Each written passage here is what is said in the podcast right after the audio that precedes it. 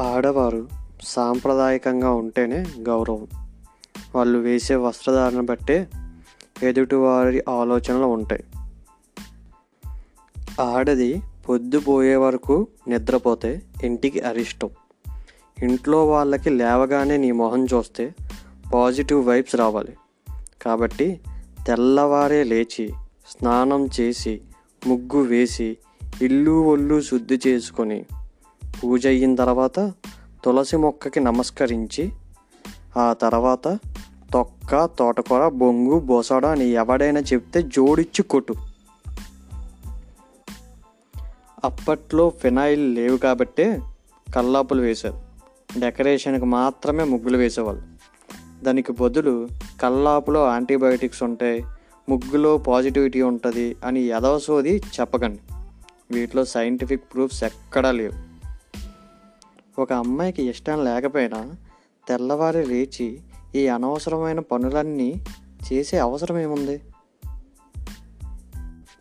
అయినా నీకు ఏ అవుట్ఫిట్ నచ్చుతుందో ఏ అవుట్ఫిట్ కంఫర్ట్గా ఉంటుందో అది నువ్వు వేసుకుంటావు. అందులో ఎవడికో ఏం నొప్పి? బుద్ధి గుడిసేటిదైతే నువ్వు నిండా కప్పుకున్నా ఆడు వక్ర బుద్ధితోనే చూస్తాడు.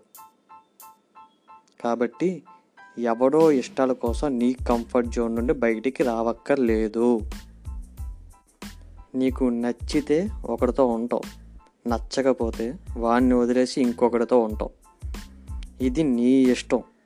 ఎవడో నిన్ను క్వశ్చన్ చేసే రైట్స్ వాడికి లేవు.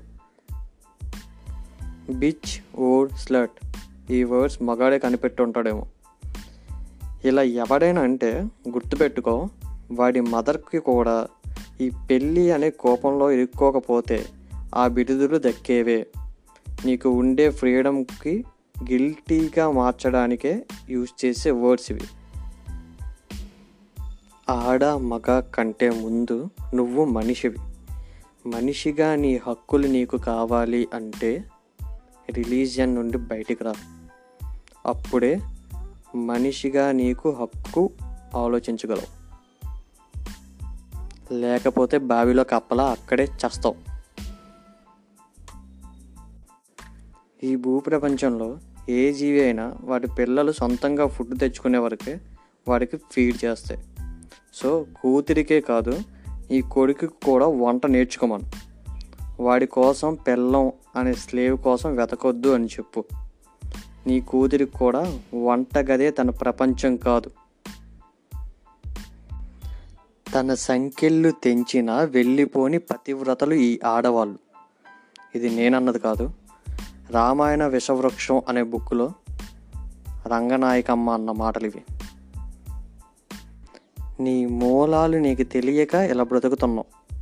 మగాడికే మొగుడుగా బ్రతికావు నువ్వు. ఫస్ట్ ఉమెన్ కోసం తెలుసుకో. నీ పూర్వీకుల కోసం నువ్వు తెలుసుకో.